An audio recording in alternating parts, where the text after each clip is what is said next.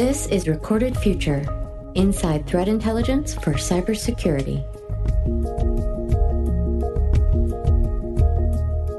Hello, everyone, and welcome to episode 41 of the Recorded Future podcast. I'm Dave Bittner from the Cyberwire. Thanks for joining us. In today's episode, we're talking SIEMs. That's short for Security Information and Event Management, and it typically describes software or services that provide real time logging and analysis of security alerts. A SIEM can gather information from a variety of network software and devices, correlate, aggregate, and alert users of issues requiring attention. Monzy Merza is head of security research at Splunk, a well known SIEM provider, and he joins us to share his thoughts on SIEMs, how they fit into the security lifecycle, and how successful organizations are best utilizing them. Stay with us.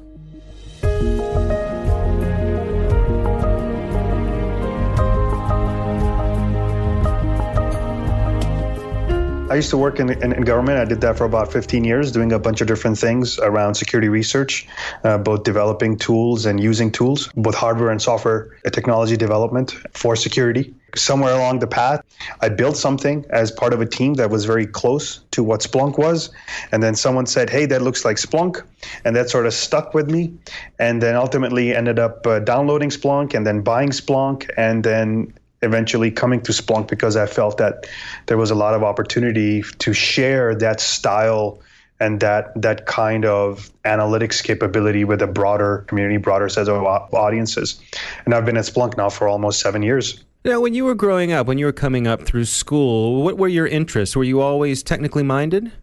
Yeah, very much so. I mean, my I started programming in BASIC when I was probably in fifth, I think fifth grade. Mm-hmm. I was always a tinkerer. I think I, my mom, I think used to call me a reverse engineer even before reverse engineering was maybe a, a, a formal security discipline.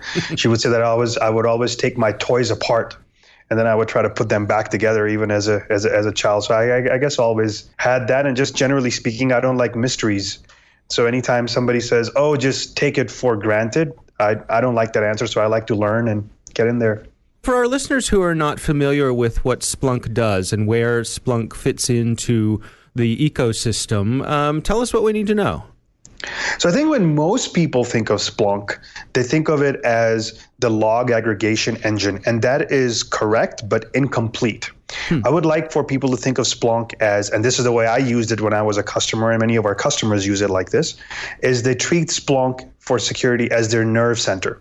So where data not only comes into Splunk from a variety of different sources, but then information goes out of Splunk in the form of data or in the form of telemetry or in the form of action. So you signal something. So for example, if data is collected and you want to tell a firewall to take some action for whether it's for evidence preservation or whether you want to talk to a, a forensic system for evidence preservation or whether you want to enrich uh, context to the existing system for example maybe with an hr system or if you want to if you want to do some configuration management you want to reduce somebody's privilege as a consequence of some analytic.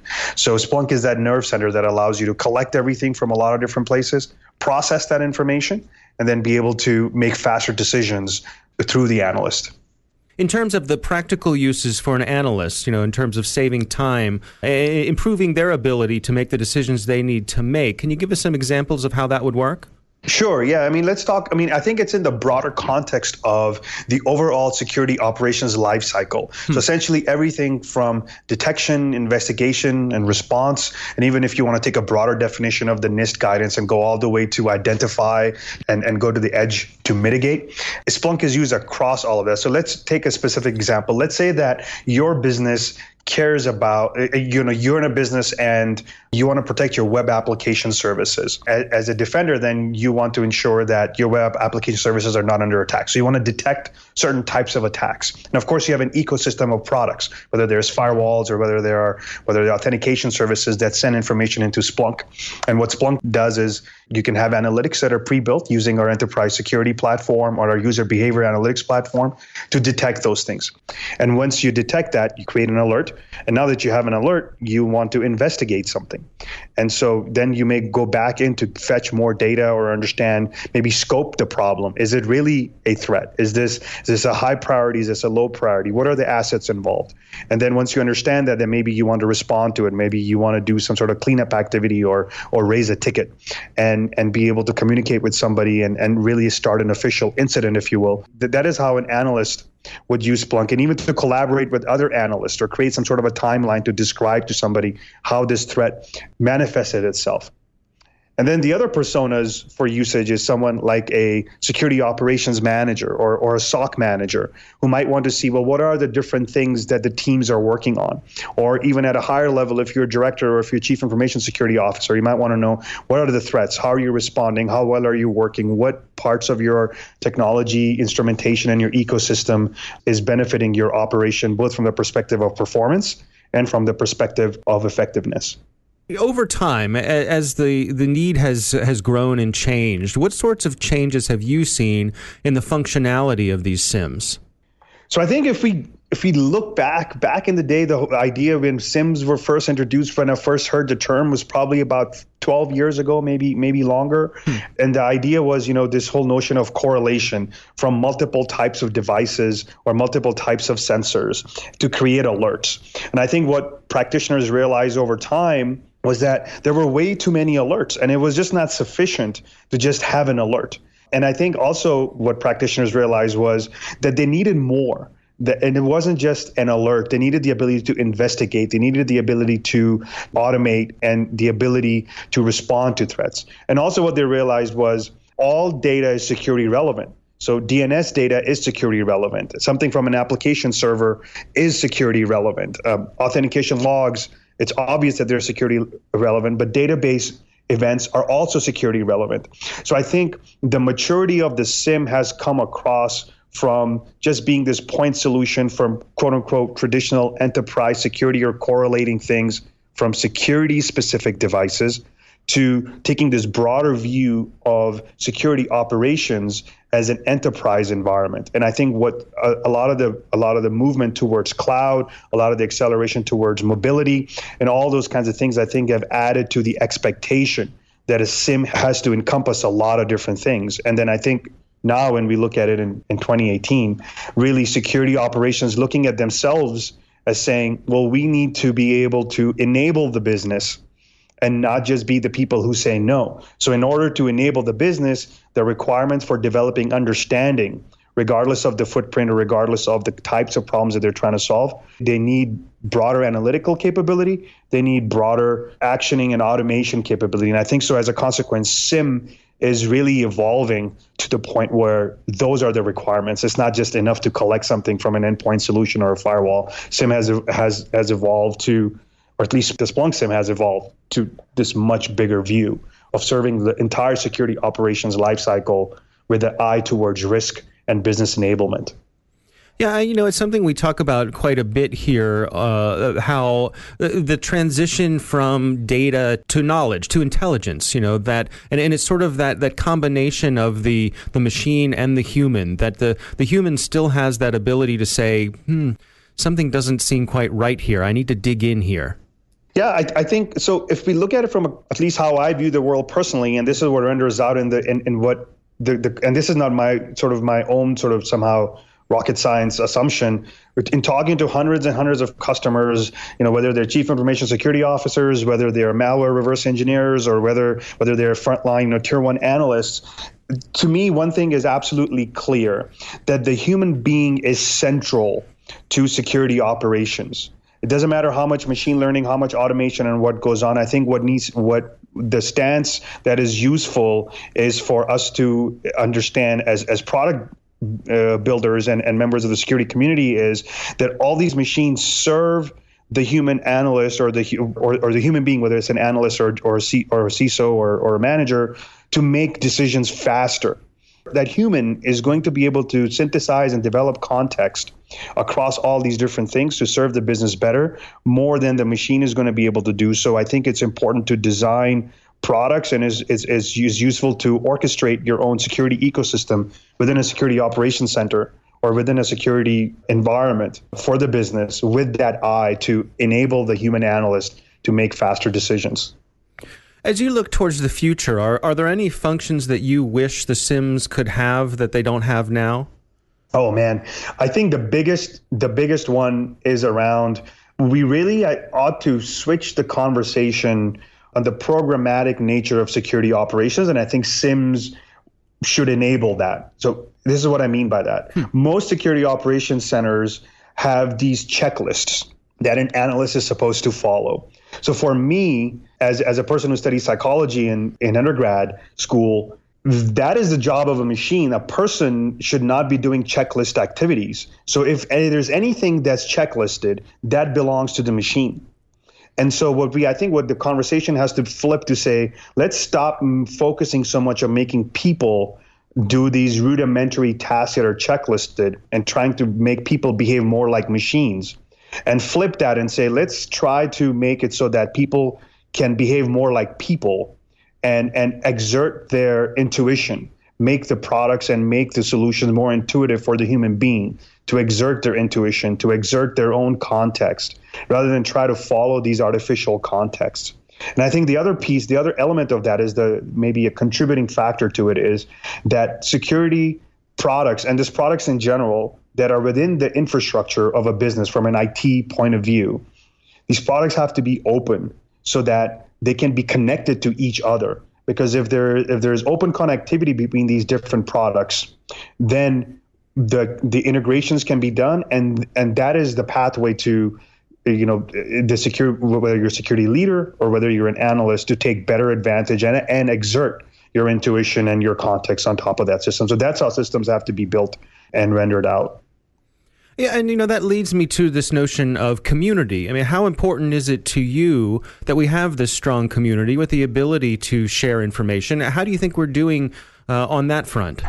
I think the the community aspect is is is integral to to the growth of security in general, right? And and sort of now security operations is starting to, or cyber is becoming part of the general vernacular to where people are starting to learn more and more and and, and are sharing more. And I think there are a number of different organizations Splunk included, and many of the partners uh, that Splunk works with in the technology sector, enabling the community aspects either through open APIs or through having their own almost like app stores, if you will, whether they're firewall vendors or whether they are application uh, platforms or intelligence analytics platforms like Splunk. We all have these different community aspects to them and i think that is critical to moving things for faster and cultivating and for for this ability for people to to share with each other you know, we focus on threat intelligence here on this show. Um, what's your take on that? What do you think uh, its part is to play in building a good security posture? A good security posture has a variety of different facets. There has to be this input of being able to collect information, being able to process information, the ability to share or to link information from different types of data sources. And threat intelligence is a key component of those different types of data sources or different levels of insight. As any organization thinks about what do I need? I need I need data from endpoint systems and I want to analyze that. I need data from network systems and application services and, and authentication services and identity services. Threat intelligence is a key pillar in that stack so that you can learn from what's happening from the outside world and bring that and You leverage the power of the community to bring that information in. And I would say to a lot of organizations too is it's not just the ability to collect threat intelligence, it's the ability to act on the threat intelligence collected. And it's also the ability of an organization to create threat intelligence through their own analysis and enrich the available threat intelligence with their own analysis so that they can move these security operations forward faster. Now, when you say the ability to act on threat intelligence, so what do you mean by that? Is that empowering employees? Is that having systems in place? Yeah, I think it's a combination of both. I think it's taking threat intelligence and, and, and making it so that when you receive when you receive something, whether it's in the form of an IOC or whether it's in the form of a TTP of some kind, which you know tactics, techniques, or procedures from a particular or, or, or tools, techniques, and procedures from a particular actor, to be able to take that information and make it actionable. So I'll give you a specific example. Let's say I have a particular IOC from Recorded Future, and that's associated. And I received that into Splunk uh, as part of an alert. And so now what I want to do is I, I want to then see how many systems within my enterprise have interacted with this particular IP, for example, or what is the criticality of the systems that have interacted with this IP. When they did interact with this IP, what is it that they did? So it's this ability to receive good information and then to be able to action that and contextualize it within your own organization and then take the next level action whether it is to block something whether it's to whether it's to reduce something's privilege or whether it's to notify somebody um, I, I, think that so that's what i mean when i say intelligence should be actionable.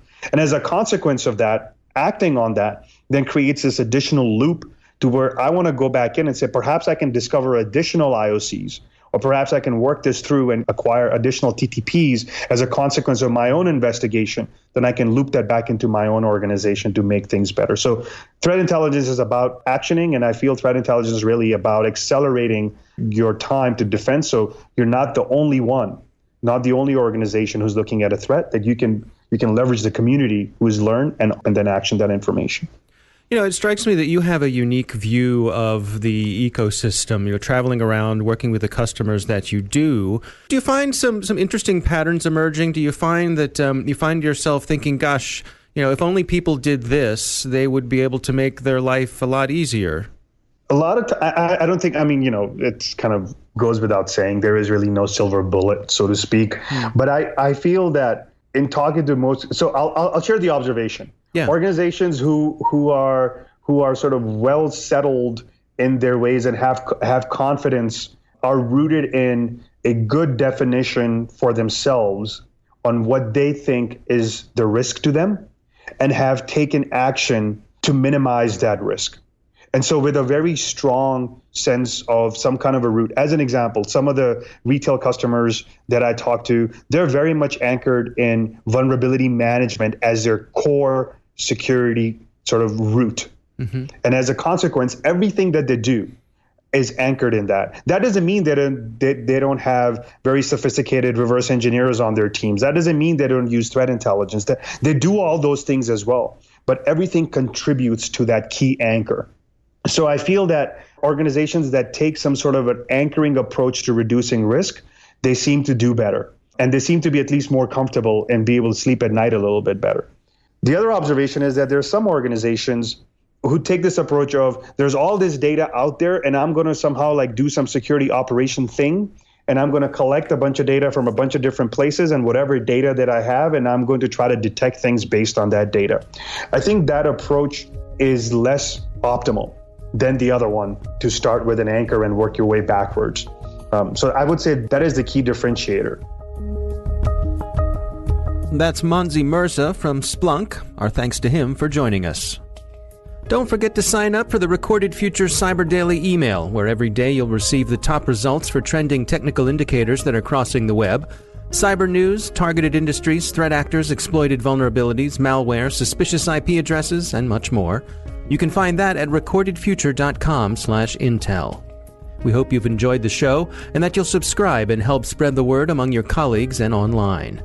The Recorded Future podcast team includes coordinating producer Amanda McKeown, executive producer Greg Barrett. The show is produced by Pratt Street Media, with editor John Petrick, executive producer Peter Kilpe, and I'm Dave Bittner. Thanks for listening.